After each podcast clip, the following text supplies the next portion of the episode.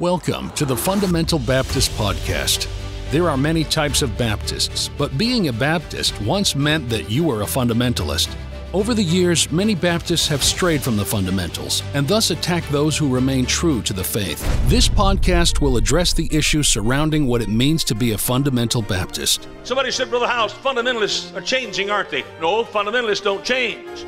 Folks quit being fundamentalists. God says when the troubles come, He said, fight. You can't fight. He said, withstand. You can't withstand. He said, stand. What does it mean to stand? He said, don't change. What? Don't change what? Number one, don't change what you believe. Here we will reason concerning the scriptures about the doctrines we hold dear. We believe in souls being saved, lives being changed, and Bible doctrines being strengthened by the Word of God. We believe in the local church, soul winning, missions, and everything taught in the King James Bible.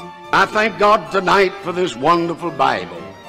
You know, I, I thank God it's a perfect book, and I, I love the Bible. Doesn't need any addition, no correction, nothing taken from it. Thank God tonight for the Holy Bible. I like it just like it is. We are not ashamed of being fundamental Baptists, and we want to encourage others to remain true to the Bible, their Baptist heritage, and to not change what they have been given. You just stick with the book. You can't beat this book. Why does every generation feel that we got to change it just a little bit because our daddy did it fast this and our granddaddy did it like that, and let's change it just a little bit? You change it, and things that are different are not the same. The same commit thou to faithful men. Thank you for joining us in our discussion of what it means to be a fundamental Baptist. Hello and welcome. David Baker here, one of the uh, co hosts for the Fundamental Baptist Podcast. And uh, we're glad you're here. Uh, we have Dr. Jeff Smale here today, and we have a very important topic to talk about the pastor. Okay, the pastor, uh, one of the most important uh, people to be able to uh, serve the Lord and lead a congregation, to be the shepherd, and also one of the most criticized um, in all of the fundamental Baptist movements. So we're glad to have Dr. Jeff Smale here to discuss and talk about that. So first, we want to find out just a little about you and your background. So uh, tell us about your personal background, your family, work, education, um, and then the ministry background that God's given you. Well, I appreciate the opportunity to be on this uh, podcast and um, been looking forward to a time we could do this. And so I grew up in a Presbyterian church, but it was the uh, Baptists in the little town I lived in um, that uh, had a backyard Bible club, and that's where I heard the gospel when I was nine, 1968, and I trusted Christ as Savior. But it wasn't until I was 19 that I actually surrendered to live for the Lord. I had no teaching or anything to help me to make that decision until then. And I did that in an independent Baptist church. And that's where I met my wife, where I uh, surrendered uh, to serve the Lord, then to call to preach, and was married there, and then went off to Hyles Anderson College there.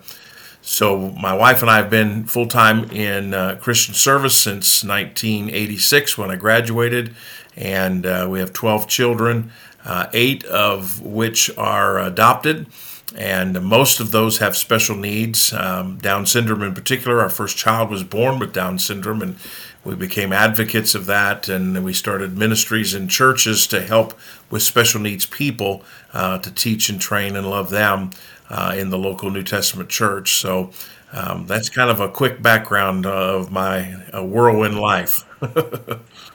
By the way, um, Dr. And I know each other well, and I enjoy teasing and picking on him. But uh, it is impressive, and love his family, and love what God's called him to do. And so, um, so, um, so your kids now, your older older son, uh, tell about that, and then uh, um, your pastoral ministry. Uh, what have you done in full time Christian work? Uh, what has that led to?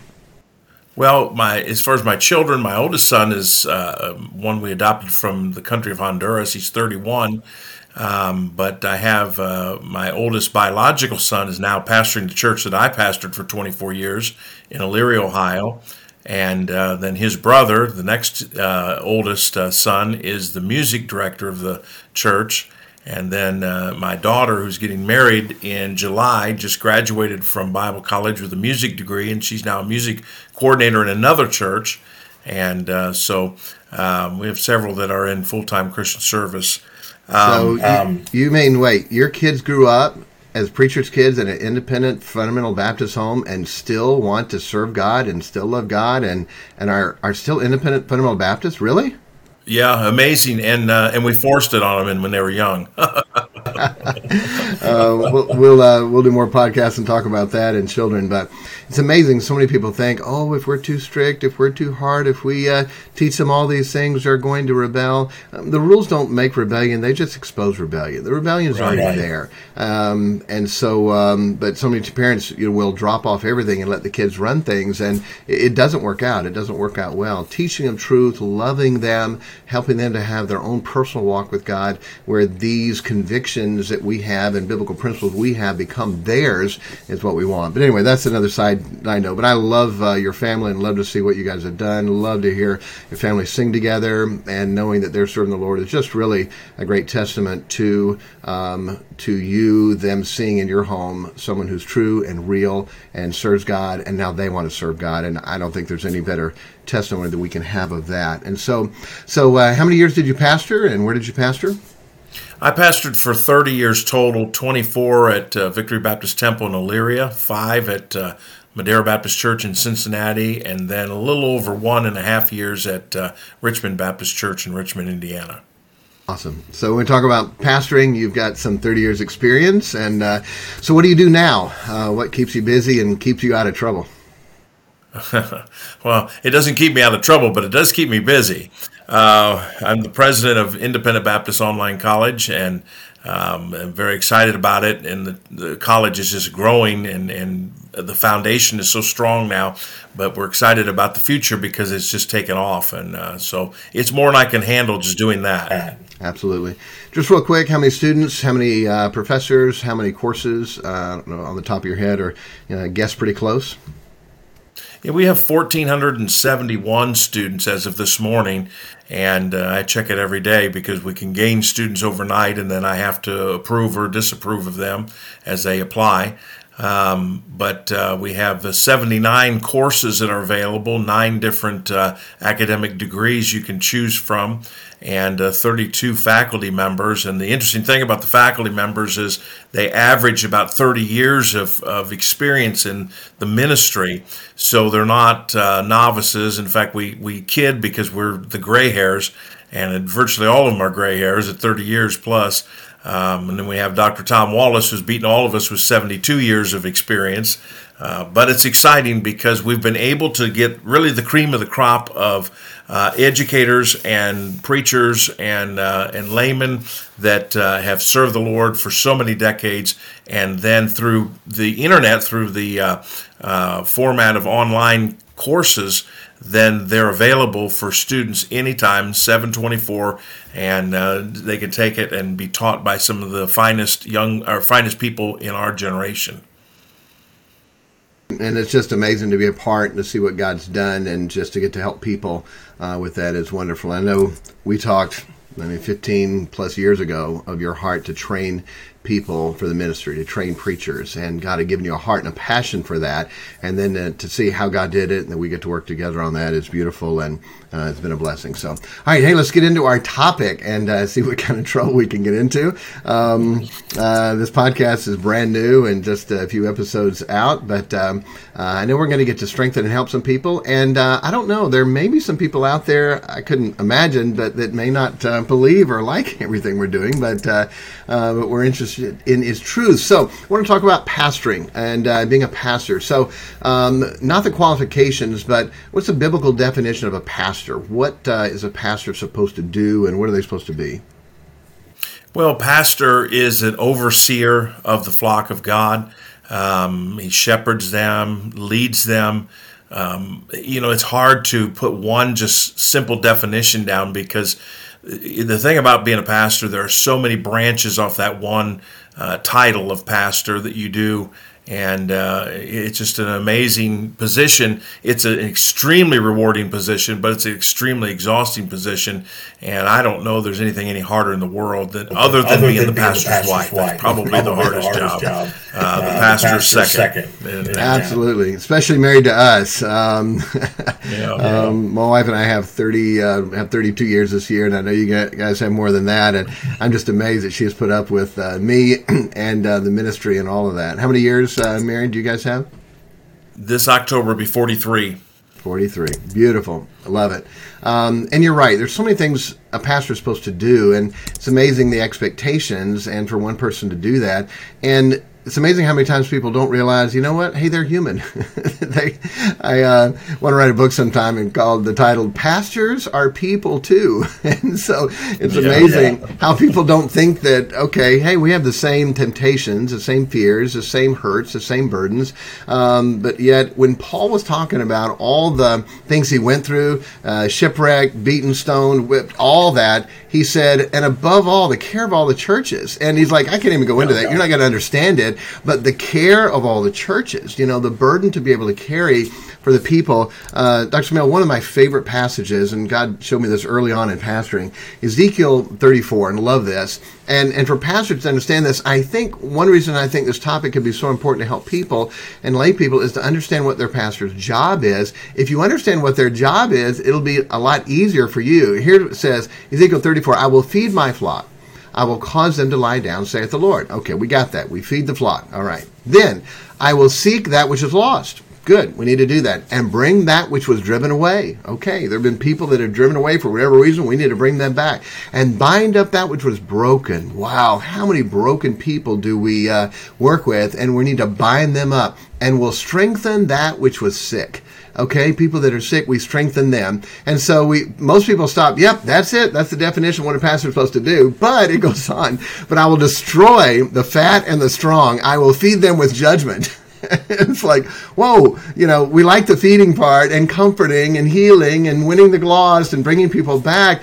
But there's also the part of the preacher that says, Thus saith the Lord. It's also the part of the prophet that says, Thou art the man. It's also part of that that we're supposed to help people that are, quote, as the Bible said, fat and strong, proud, arrogant, to be able to help them and preach the Word of God to them. And that was me. When I first got in an independent fundamental Baptist church, I didn't want anything to do with it. I went for the wrong reason. I'm looking for a girl to date. But man, that preacher, quote, preached the devil out of me and ended up getting called to preach and surrender. So, uh, how much have you seen of that, Dr. Smale? The people who just don't understand. You preach a hard sermon and they're upset and they don't realize you're doing that to help them. Yeah, it's uh, you know I, I heard when I was in Bible college, uh, one of the uh, teachers said that preaching is like the topics of preaching is like mowing different yards. You know, you mow one yard and that's on prayer, and the next yard's on marriage, and the next yard's on you know holy living and the next yard's on service. And and then by the time you get through all the yards well the first yard needs to be mowed again and you come back through and you're you know you, you have to rotate through there and balance. And that is what people sometimes don't understand. And particularly i think younger christians or even definitely lost people don't understand and they sometimes get miffed because they think that you're riding a hobby horse. They only heard the, those messages, but they weren't there a month ago when you were preaching on the love of God or heaven or something like that. And so you you do have to balance it. And I think that's honestly, I think that's the key word of the pastor is the word balance. You've got to be balanced in every area of your life. Right yeah, there are so many things that are needed, and the Bible says we're to preach the the whole counsel of God. I mean, it's the whole Word of God, everything in there, the topic. Uh, those are the things that they need. So um, now we call ourselves pastor. What about bishop, elder? Um, sometimes people have different definitions of that. Uh, those are same same um, titles, same person, or different. Yeah, they they are, and and you know, I mean, it's just the type of thing that I think pastoring encompasses all of it uh, where some of them don't, and um, we kind of take those things from the scriptures. Um, but um, yeah, you are an overseer as a bishop, and you do uh, administrative leadership, and but the the pastoring seems to have because you, you think of the word pastoral. Uh, it seems to encompass all aspects of what um, the man of God does. It is amazing. When I was just in Titus this morning, and um, and so it was uh, Paul told Titus to ordain elders in every city. Um, so what does that mean? You know, you're supposed to, you don't even have a church yet, you don't have a pastor yet, and you go get an elder board together to be able to run? No, it's you ordain a pastor in that city, and then right after that, he started giving qualifications for a bishop which is the same thing he was just talking about. So when people want to divide these up and say they're all different, to look at the Bible and see in context, Paul told Tim, or Paul told Titus, ordain elders in every city, and here are the qualifications for them. And he used the word pastor. So it definitely the same person, just different aspects of what we're supposed to do. And um, yeah, I think if people could understand that, that would be uh, be helpful. So, in your opinion, um, has has has being a pastor changed over the past few decades from when you were, you know, not a pastor yet to now and what they think about them? Has that changed? Yeah, and you know, I sometimes hate to say it that way because then people gives use that as a, a crutch. But um, you know, there was a time in our generation, our life, uh, where people were far more respectful of the man of God. I remember as a young pastor uh, coming into homes of lost people, knocking on doors, and when they knew I was a pastor, they dropped their cigarettes, they hid their beer, they turned off the, rock music, and and now you know, I mean, you go anywhere, even in Christians' homes, and they don't bother changing one thing they're doing. It's a respect level, and uh, and I remember as a as a layman when my pastor would talk about the fact because you you mentioned this earlier about pastors are human when my pastor would talk about, you know, that he's a sinner too, I couldn't even fathom such such a thing. He was so close to God, I felt like there's no way he is sinning, even though I didn't hold him equal with God. Um, but I just had such reverence for him. And uh, when he said that, I thought, oh, that can't be true. Well, you know, then you become a pastor one day and you find out, yeah, it is true. And this is the thing I have never confused doctrine with the title or the position of the man. And God uses men, and this is who He, he has planned to use. And you can't get sidetracked by uh, a man who fails, who is a sinner, and then throw the doctrine out too, because that's not true. And so um, but but the difference is there was a time we respected that and we held that in respect, and now you know everybody wants to be on first name basis and and um, you know they don't you know you're just like everybody else and you ought to work a job like everybody else and you're lazy and you're you know and, and we've lost that respect and when you lose respect you don't have any influence over people. It's amazing how Paul said, I magnify mine office. Personally, he, I am chief of sinners, but my office, I'm going to magnify that. Right, and right. Uh, yeah, and I think that's a big deal. They have been, there have been presidents that, um, and there might be even present now that I really don't care for, um, but their office of presidency we should respect. Right, and I think that's uh, a lot of the same with pastor. And so, um, so, as we know, there's a lot of responsibilities that pastors have. We talked some about that already. Do you think that we people expect too much from their pastors, or that pastors try to do too much. Uh, do you think that is um, is ever a problem or a thing that's created, and and do we do some of that? Yeah, it is a problem, um, and and it's a funny uh, because everybody's a little different. You can have one member who, um, I mean, they'll be in the hospital near death. They won't call you, and they won't have a problem that you didn't show up. And then there'll be somebody because they didn't, nobody told you, you didn't know, and then there'll be somebody who you know they just had to get a, a, a hangnail removed and so it's an outpatient surgery and they couldn't figure out why you weren't there and they called and told you about it and you know and, and so people are so different in what they expect and this goes back to that balancing because if you don't watch it, you can bury your family while you're pastoring, just trying to keep up. And, and it doesn't have to be a large church either, just trying to keep up with the needs of the people. People are very needy today, and probably more so than any other generation. Um, and so you can, and, and trying to take care of every need is really difficult. Um, but uh, it, it's that, that balance act, you know, you got to work it. I think one of the statements I say all the time as a pastor, hey, if I can help you, let me know. If you need something, let me know. And then God say, okay, yeah, I'm putting in my garden this week. Uh, when can you come over and help me? Yeah, well, yeah. um, I, I, sort of like that work, and I wouldn't mind doing it, but that's really not what I meant. Uh, like, what you said? If I needed help, you'd help me, and, uh, and so you can't quite do that for everyone. So it is amazing what's expected uh, to be able to do that. So. Um, um, do, have people minimized the role of pastor in their life, or in the, or or even in churches? Does it seem like um, people have minimized that? Yes. Oh, yeah. And that goes back to the respect level. But um, you know, it's it's often that they they're fine with everything until you do something that as far as preaching or leading that is against their grain or what they disagree with. And we're a highly opinionated generation. Uh, social media's encouraged that and um, and TV and radio you know having um, you know all these different call in radio talk shows you know I always say well what do you think about it and that's the way we take it in the church. Well, what do you think about what he's doing, and and what do you think it should be this way or that way? And and I, am always amazed at people that have never successfully run a hot dog stand, but they can tell you how to run a church, and uh, it's a difficult thing. It's it's a whole different.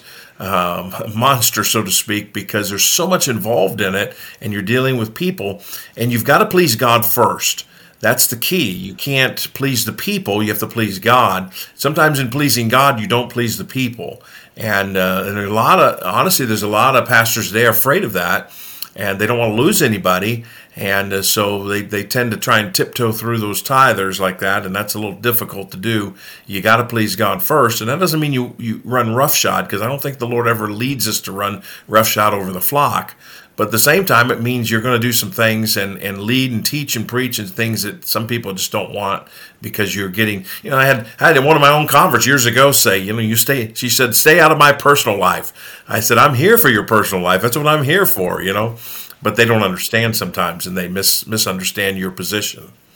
So, big topic, and you brought it up, and that was next on here. So, what about the pastors that are, quote, dictators or dictatorial or controlling. Can uh, pastors be that way? Is there a line that um, they cross? And how do you help the pastor and how do you help the people to understand uh, what we're trying to do if we're not dictators, but we are trying to lead and help them in their life? Um, like we already talked about balance, but uh, how would you help someone with that? Well, I, I do think there's some guys that have gone over the edge. Um, you know, they have their members don't hardly breathe without their permission. Um, it's a, it's a little overkill, um, but at the same time, the, the pastor should be somebody that you can come to and, and bounce off um, questions and, and directions, things you're, you're, you're wanting to, uh, you're thinking about doing this, you're thinking about doing that. What do you think, preacher? Um, and I don't think that's dictatorial. Uh, anybody who is lost probably will consider a Bible preacher dictatorial just because he's, he's, he's proclaiming the word as it is and he's not saying it, you know, well, if you like this, if you don't like this, he's just declaring the whole counsel of God. So lost people are never going to understand that. They can't understand three services a week or tithing or soul winning or standards. They don't grasp that. So they will always consider that to be dictatorial. And so so much in this generation where anything goes and everybody goes. And so if you preach, especially these hot button, you know, I remember when abortion was a big deal as far as a hot button. It's not anything now, but but you get into you know LGB, you know, the alphabet people, LGBTQRS TUV. Anyway, uh, you get into that, and uh, man, you really see people change. Even save people, they can't understand why. But then you have a, a Bible that tells you that God, in, all the way back in Genesis chapter, um, uh, you know, one verse 26, 27, God made them male and female. And you, you can't change that just because society changes it. So when you preach that, it does come across dictatorial, but it's God's word, and you have to give the whole counsel of God's word. Absolutely. I know we say so many times, look, I didn't write it. yeah. I, am only to preach it. I'm to teach it. I'm to explain it. Uh, I'm to live it. Uh, but I didn't write it. God did. And so, Brother Mel, how many times have people come to you? They've already done something. They made a mistake, and they say, wow, I wish I would have talked to you about this. How many times has that happened? Could you imagine? Oh, yeah, many times. I've had pastors do that. Um, I've had uh, over the years somebody hire one of my staff and never never even ask me what you know what about this guy? What, what's his work ethic? What's that? And then you know two years later i'll hear from him and say yeah i wish i'd have called you. I wish i'd have told you you know or talked to you about it ahead of time. And there's not much you can do about it. Sometimes you can try and piece it together but you know sometimes our, our lives are like that that uh, egg um, you know, it falls and it breaks, and you can't put those pieces back together that easily. And if you do, it still doesn't look the same. And so the better side of wisdom is get your counsel, and that's what Proverbs is all about. Get your counsel up front, and uh, and make sure you're making a wise biblical choice and decision that God's going to use and bless, and not just you know I'm going to do what I want to do and then get clearance from headquarters later. That usually doesn't work at all. Absolutely. And if people can understand, and I say, I, I don't want to run your life. I'm busy. I got a wife. I got yeah, 11 yeah. children. You have 12. Uh, I don't want to run anybody's life, but I would love to help you not mess up your life. Because if you mess up your life, right. guess who's one of the ones who has to help put it back together? And uh, people say all the time, well, I would have talked to you, but you were busy and I didn't want to bother you. And, and I said, look, it's not about me, okay? So don't uh, bring it up, well, I don't want to bother you. It's not about me. It's about God in your life. But if you're going to make it about me, I don't want to bother you, then at least let me have a choice in it. Okay. If you're going to make it about me, at least let me have a choice. Pastor, I got a question. I don't want to bother you. Would you have time? Yes, I got time. And wow, to help them not make a mistake, how many times has somebody said, Hey, preacher, let me run something by you? And, um, 90 plus percent of the time that sounds great hey thanks for sharing that with me i will pray with you about it and and uh, they're on the right track and you just check it uh, what's wrong with that um, but boy how many times have they said i'm so glad you did let me help you oh, I didn't even think about that. And it would have been a, a, travesty in their life. And so, as a pastor and a shepherd, you're helping to guide them um, uh, in that way. And so, I, I, don't think sometimes people see that and understand. Um, you know, it's like Paul said, I love it. Paul said, Am I therefore become your enemy? Because I tell you the truth. The pastor who loves you, cares about you, and prays for you, who watches for your soul, who's going to have to give an account one day for you, uh, is not trying to control you. He's trying to bless you, help you, protect you. I tell our people the only thing I want is to see you happy, blessed, serving God, and rewards in heaven one day. I don't know if we're allowed to shout um, at that time, but when they call a church member of mine up and they get a reward and a crown, I'm going to be shouting. I feel like, hey, that's my church member. Praise God. And, and it's not anything I get out of it, but boy, the joy and blessing of seeing them being blessed is what you want. That happiness and joy. And if people could see that, then it, it, it's not something that's horrible and bad. It, it is benevolence of love and care for them. Um, but whatever, I, well, it, it doesn't seem like it seems like so many people push that away. They're afraid to get counsel because it may go against what they want to do instead right, of right. instead of truly caring to make sure they're doing the right things and then and then to check that. You uh, yeah. seen seen those well, things? I, I, yeah, and I and I agree with that. And I, I have always told uh, the members of my churches, you know, I, I, want you to hear that "Well done, thou good and faithful servant." That's that's my goal. Um, and you know, I, I want to do it for my own life, but man, I want it for your life. I, I don't know that you could hear anything any better out of the mouth of Jesus than you know you you've been faithful in a few things. I'll make thee ruler over many things. Enter thou in the joy of thy Lord. I mean, that is the the pinnacle of everything and uh, and so it, it takes a a disciplined life. If you're a disciple, you're going to have to have a disciplined life. It takes a lot of effort on your part, but you have to use the tools that God gives you. And the pastor is one of those tools to give you to help you. And, and according to Ephesians, you know, a pastor is a gift from from God uh, just for that purpose to help uh, mold you and mature you and help you to serve the Lord. Amen and we are angels too. Revelation two and three. You know, we're the messenger, the angel of the church. So uh, yeah, uh, yeah. I, I got to remind my people of that. They don't. So, um, uh-huh. all right. So, um, young men preparing to be pastor. What's the best way? What advice would you give them? Some young men on here, and they want to um, be us quote old guys with 30, 40 years in the ministry. Uh, what advice would you give uh, a young preacher starting out? Well, you've got to be prepared. Um, you know, God's blessings always go to the prepared people in any area.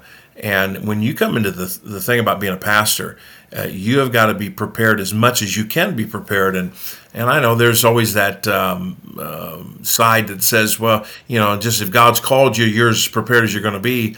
But there's a lot of foolishness in that when you think, you know, God's given you people that you can glean from their wisdom, their experience, and you don't have to follow and make mistakes. I mean, many times younger preachers make mistakes because they haven't been prepared in the area of their uh, ministry.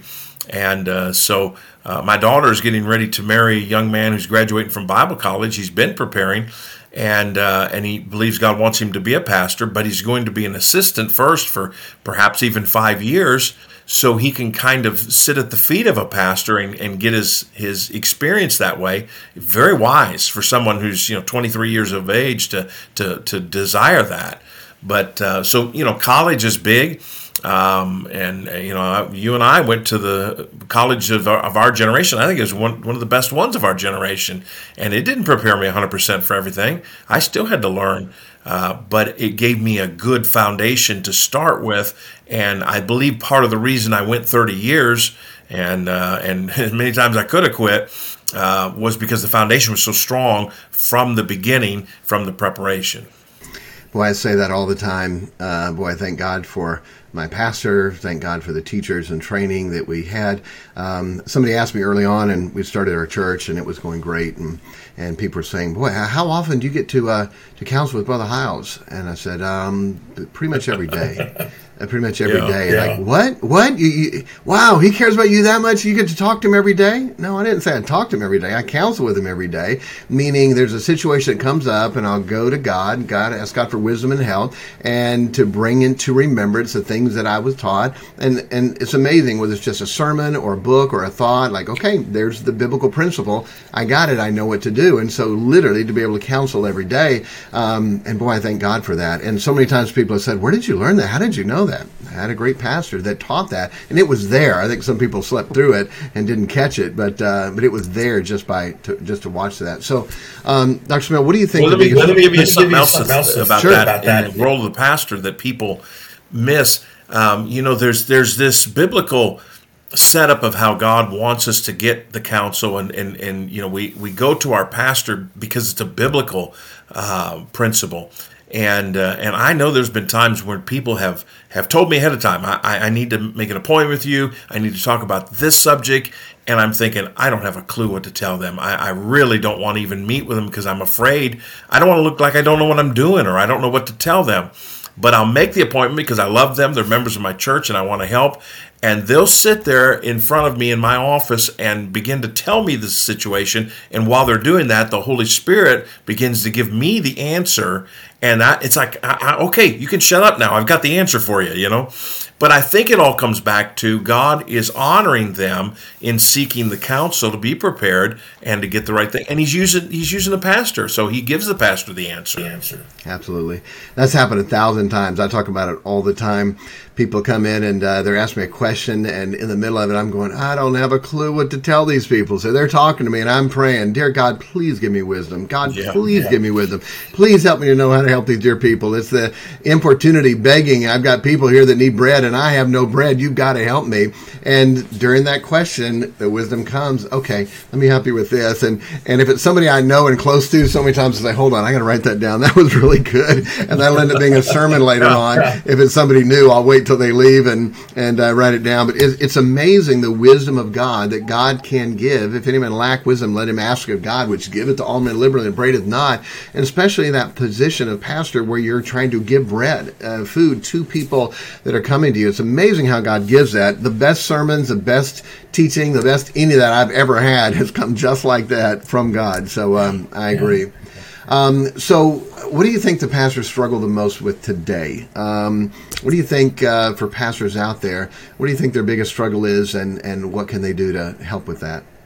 Well, there's a lot of uh, surveys out that I've uh, seen, and most of them have a very negative uh, connotation of what pastors are in the sense of um, they want to quit, or I've read surveys where you know 78% of the pastors in the ministry won't gra- you know won't retire as a pastor.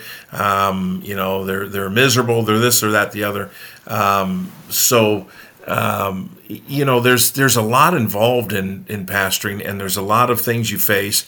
And uh, and so the the avenue of quitting is obviously what everybody thinks. And and we sometimes listen to the devil uh, listen to our flesh or you know we get discouraged. It's easy to be discouraged in the ministry. Sometimes we kind of put ourselves on the wrong pedestal and we don't really let the Lord build the church. We're we're you know di- dictating in our minds whether it's successful or not by what we think it's successful instead of what God dictates is successful. And um, and I, I find that it's it, you know Dr. Evans used to say that Christianity is measured not in days or months or years, but in decades. And I think the pastor is too. And uh, I, I, tell you, you, you meet a guy that maybe never ran more than 100 and never had a big day over 200, but he's got, you know, 12 preacher boys out in the ministry and they're all serving God, and you can call him a failure? Um, I think he's pretty successful. Um, and, and there's so many different things that are involved in whether something exists uh, to succeed the way you think so. So I, I think that there's a, a great uh, desire sometimes to get discouraged by what we see or don't see. And listen, this pandemic is extremely discouraging to every man of God. Every pastor is discouraged by it because they're wanting to help their people and they can't get them all there, or they're sick, or they're watching them die. Um, so there's a lot of things that you know make you want to quit but you have to go back to the foundation. What how'd you get into this? I mean, if your daddy told you to do it, then you should quit.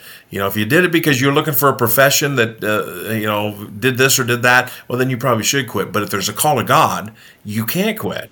You have to listen and follow the call of God, and He'll take you. He'll see you through. See you through. Absolutely there is no discharge from this war. Boy, once I signed my uh, name and enlisted in the United States Army, uh, you know, I don't really like this. I think I want to go home. Sorry, you signed up. And that's the same yeah, thing. When yeah. God called you and you accepted that call, it is. And I do think people look at the wrong things. You know, they look at uh, the size or they look at numbers. And, and we started our church. I mean, it took off. It was exciting. We started with four people in a living room and, and men having 300 people on a two year anniversary and going up from there, averaging 400 Christian school, radio station, ministry, growing, building a new auditorium. It was exciting, amazing, but that wasn't that wasn't what gave me success with that. What what gave me that is am I doing what God called me to do? And knowing that God is going to reward me according to my labor.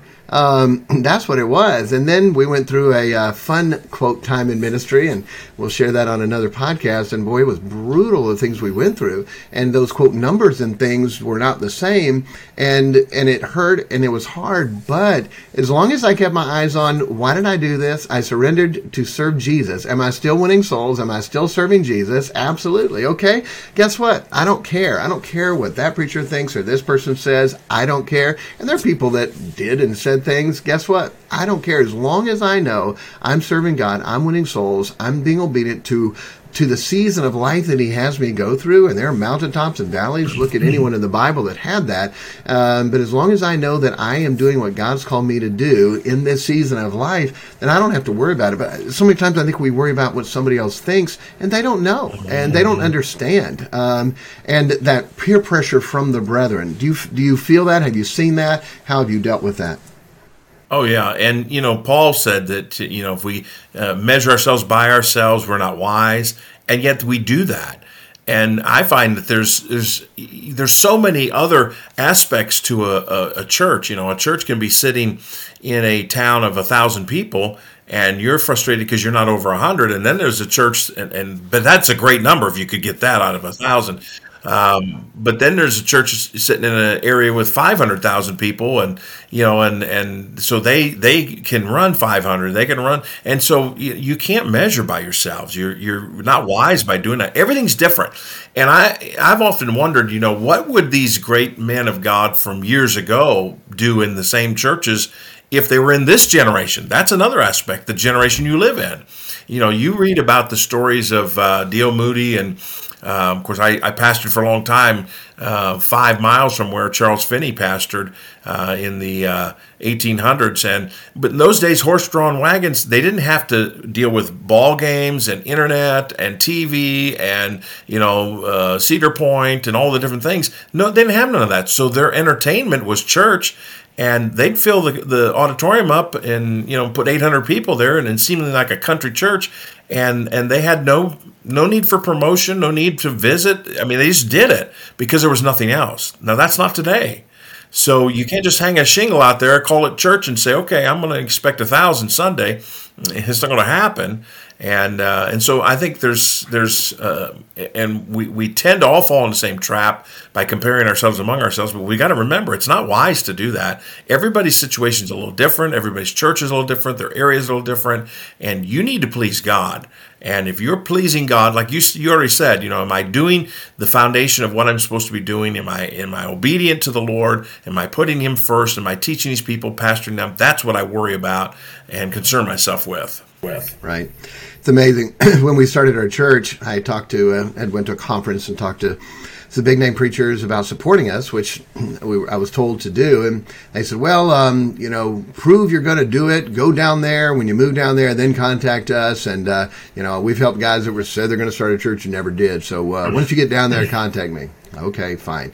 And uh, and so we did, and so we got down there. So I was calling some pastors, and this one pastor said, "Well, how many people have you led to Christ so far? We've been there a week and a half.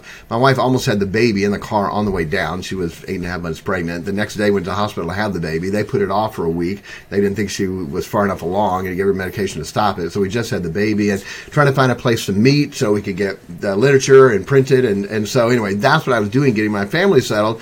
And he just ripped me over the phone that I hadn't led anybody to Christ yet. And so, well, while you're waiting for God to give you a building, why don't you try leading someone to Christ? Like, okay, uh, thank you, appreciate it. I got the phone and I was I was devastated, man. I was it, it blew half my day um, because I respected this guy and looked up to this guy, and then I found one of the books he wrote and read the back of it. Like, okay, he doesn't know. He's never started a church. He's not been here. He doesn't know. God, am I doing what you want me to do? I'm taking care of my family, my brand new baby, our other boy that's two years old. We're finding a place. God, am I doing what you've asked me to do? Okay, and so then I just literally it's water off the duck's back. And I think so many times we have to get to that point where we do care what God thinks, but when people who don't know and don't understand and haven't been there, okay, I'm not going to worry about that. Um, but anyway, yeah, it is it is a mess. So I want to ask you. We got a few more questions. We're good on time, but um, so it seems like churches and pastors, many of them are sliding in their doctrine or modern look, feel, pastors changing. Do you see that? Um, and what are the dangers? Well, yeah, that's very evident, um, and it's sad to see it.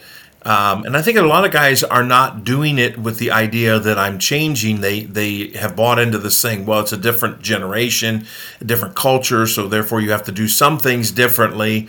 Um, yeah, I'm glad that we left the days of potbelly stoves to heat the church, and we have you know central air.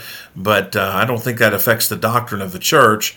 But a lot of guys have given up the old ways, like soul winning and preaching and uh, and general pastoring the church, to come up with some kind of scheme that's going to you know make them uh, grow real real quick. And they've watched too many of these uh, generic no names uh, become mega churches because the pastor's out there in jeans and he's got a rock band out there and he's got a strobe light and he's basically put on a Hollywood production. So therefore, yeah, well, so so that's what they think it is. And well and they've got too much fundamentalism in them as far as this, you know their their uh, adherence to the doctrine to go that far but they start edging that way and it just is, it, it's a disaster. Um, you know you're better off to not not worry about whether I've got the crowd but worry whether I'm doing what God called me to do and the people are getting what they're supposed to get and where we got the idea that we're supposed to um, you know have these gigantic crowds we're supposed to please god. Um, that's the call of god in our life and the size of the crowd is not uh, contingent on whether we're pleasing god or not. And if that's the case barnum and bailey had us beat years ago um, but you can't go by that. And so many guys are drifting because they, well, it doesn't work anymore. And how many times you heard that? It doesn't work over here and you can't knock on doors. I, when I first became a pastor in 1986, several of the pastors in that town in 86 uh, would would come by and meet me, and they would say, you know, I I know where you came from, but let me just tell you, those buses don't work anymore. That was in '86, and uh, yeah, and you know, I know where you came from, and you you know, you came from Jack Hyles, and you can't beat the pulpit, and people won't take that, and and you can't expect it, people to show up at the invitation. Well, I ignored every one of them because I didn't believe none of them, and uh, and we grew from the smallest independent Baptist church of 12 in the county to the largest one and it wasn't because I'm better than they are and I'm smarter. It's just that I wasn't going to listen to what they said. I'm going to do what I know is the right thing to do, what has been proven, what is biblical, and God will put together whatever He wants out of that. And that's what you, you live with. I want to please God. I want to die and know that I've pleased Him. I want to hear the well done. And it's not the size of the crowd. Um, you know, one great uh, missionary said, duties are ours, events are God's. And we try to change the event and and not worry about the duty. Well, you do what God led you to do, and let Him take care of the results and details. Right. It's amazing. We heard this in college. I remember Brother House saying, guys, watch out. Change is a position. When you yeah. start changing, yeah. when you start changing, that will become your position and you will continue to change. And where it stops, nobody knows. I remember hearing him say that. Um, but then to watch it, and to see to see guys I went to college with, to see friends of mine, to see guys we help support them and help them start their church. You know, go from this so and so Baptist church and to the Drive Church to no church to no ministry, and and and you look and go, how did that happen? And here it is, change is a position. And so when people come to our church and they go, wow, this feels like, okay, good, you know, um, I want it to be that way. And it's amazing, Smale, how people say, oh, you know, that's, um, that's just tradition. Tradition is not bad unless it goes against, um, the um, the Bible, or if we elevate tradition above what um, what the Bible says, Paul literally said, um, here's the verse second, second thessalonians now we command you brethren in the name of our lord jesus christ that you withdraw yourselves from every brother that walketh disorderly and not after the tradition which he received of us. Oh, I thought tradition was bad. Paul said, look, if people are following and they're going away from the tradition that you received in us, then then don't have anything to do with them. And so and and so I'm afraid sometimes, okay, if I change this, what's going to happen and where am I going to end up at? I would much rather say this is straight, this is right, this is Bible, this is good and keep on doing it. And wow, it's amazing how God blesses that. Um, well, you know, I I had uh I, was uh, the last um, seven, eight years of Dr. Hugh Pyle's life. I had the privilege to get to know him very well and become a close friend. And he made a statement about change, and he said, Change in churches always starts in music. And I think if you track most churches, that's where it is. It starts in the music program, and they start drifting in the music, and they get away from the old uh, tested, t- tried, and proven hymns, and get in these little ditties. And the next thing you know, they've got uh, six people up there leading the singing instead of one person. And the next thing, well, let's put this instrument in, let's put that instrument in, and then it's just a step away, and you've changed the whole thing and their their maybe their desire is right, but their their uh, methods are wrong, and now you're giving the people a fleshly uh, appetite, and you're fulfilling the same thing that the the radio, the bars, and everybody else is given, and you're doing it in the church, and you're thinking it's going to work out. No, they might come, but that's not what they're going to get. They're not. There's no sense if if it's sheep and goats. Why should, as as Spurgeon said, you know, why should the church be entertaining goats uh, instead of feeding sheep? And that's what we're doing. Wow. Well, you just opened up the whole can of worms on that. So, uh, uh, well, we better quit soon. Just kidding. Uh, we're going to have some good um, future podcasts on all that, on the music and the changes and the methods and what's going on. And uh, um, and it's not good. And people that end up going that way and seeing what happens is not a good thing. But if it's oh, if it can get a crowd, or oh, if these people like this, and and we've seen you know the the the Willow Creek from they've been around 30 plus years and he went around and okay what do you like in a church what do you don't want in a church and he built a church with that and uh, oh it had great numbers but they even came back later and said it didn't work we need to get back to preaching and teaching in the Bible all right, so Dr. Smale, the last uh, question or questions that I have for you, unless you have something else. So, um, what would you say some of the best things you learned um, by being a pastor or you were taught, uh, and then that best advice you would give to a younger pastor, middle aged pastor, since you are now the older preacher. yeah, which I don't feel it, uh, only on certain days of the week. Uh, but uh, uh, yeah, I think that um, who you make your um, sounding board, your mentors, your uh, fellowship group, that has a lot to do with where you're going to end up. I think some sometimes young guys get enamored with the wrong things. They make uh, friendships with people. Uh, for example, I learned this, you know, back in college days. I remember hearing Dr. Hyles talk about this. That you know, the, especially in the early days of his ministry, he always had older preachers in as guest preachers. Never had peers in. And of course, we we've learned that from the scriptures. You know, you don't don't follow your peers. They don't know any more than you know. And yet, I, I watch these younger guys that they they uphold these these young preachers who maybe can preach well, but haven't done much in, in ministry, haven't even been in it very long, and it's a disaster. And uh, so you got to look for those who have not changed, who are still doing the same thing, who've got some age on them, and and follow them. You know, as as you've already mentioned, it, Paul said, "Follow me as I follow Christ." You know, if that's the the the uh, factor, then if he's not following Christ, I don't have to follow him and I don't have to worry about this. I've never worried about this thing about well, what happens when a pastor disappoints you? What happens if a pastor goes into sin? What happens if a I've never had to worry about that because the, it doesn't change the scriptures, and it doesn't change anything he's ever preached or taught that was true. Um, but again, we go back to this thing. He is a human. He does have that. And listen, the devil's after the pastor above everybody else. Uh, if anything be true and you're a layman listening, you should be surrounding your pastor in prayer every day because there's no doubt the devil's after him. If you can, if he can get the top, he can trickle the rest of it out. And uh, more churches are destroyed through that than anything else. And yet, well, we'll spend our life, you know, hating that man of God. And yet, I wonder if we would have changed our mind and prayed for him and loved him and surrounded him. Maybe we could have helped that. Um, but we don't ever think we're responsible. It's always him but it doesn't change the doctrine. God's word is still the same, and you can't get off this thing and say, "Well, I'm going to go. I'm going to be a, a former uh, because of the fact that you know this this pastor did this." He, truth is truth, and if he preached it, that's what it is. And it doesn't matter.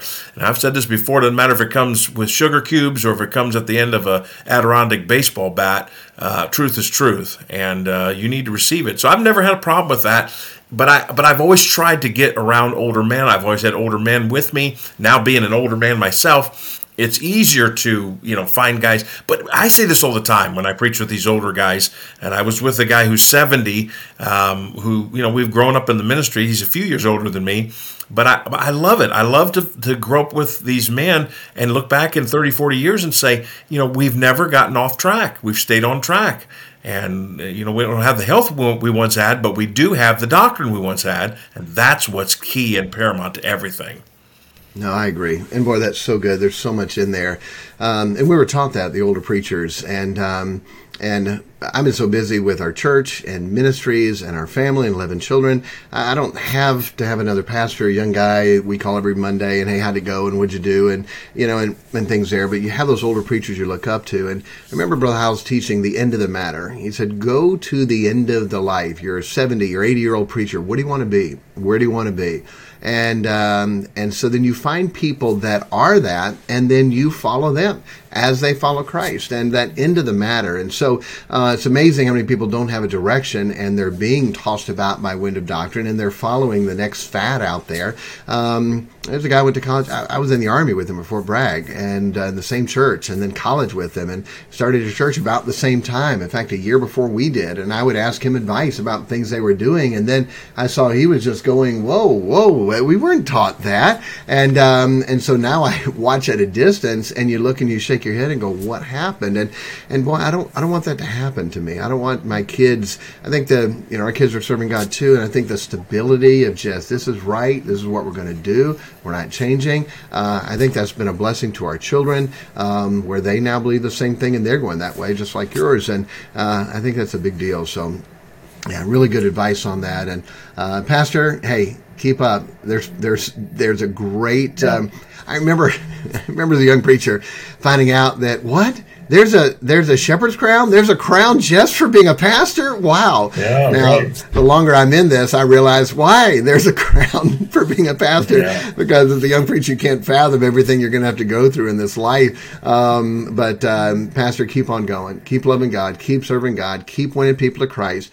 Uh, keep doing it when you don't feel like it. When we went through our horrible time in ministry, I kept going to the nursing home I went to every week and leading those dear people to Christ. I kept going to the jail every week and winning those people to Christ. And by doing that, it was able to uh, uh, keep me going, keep me with the right heart to make those things. So, Dr. Smale, thank you so much for uh, coming on here. We appreciate it. We've enjoyed it. Um, thank God for your leadership in the college and all that God's uh, doing with you and your family. And uh, thank you for the great advice you've given here on this podcast. So, God bless everybody. We'll see you at the next uh, episode episode of the Fundamental Baptist Podcast. God bless you and take care. Thank you for listening to the Fundamental Baptist Podcast. If you have any questions, you can email us at the Fundamental Baptist Podcast at gmail.com.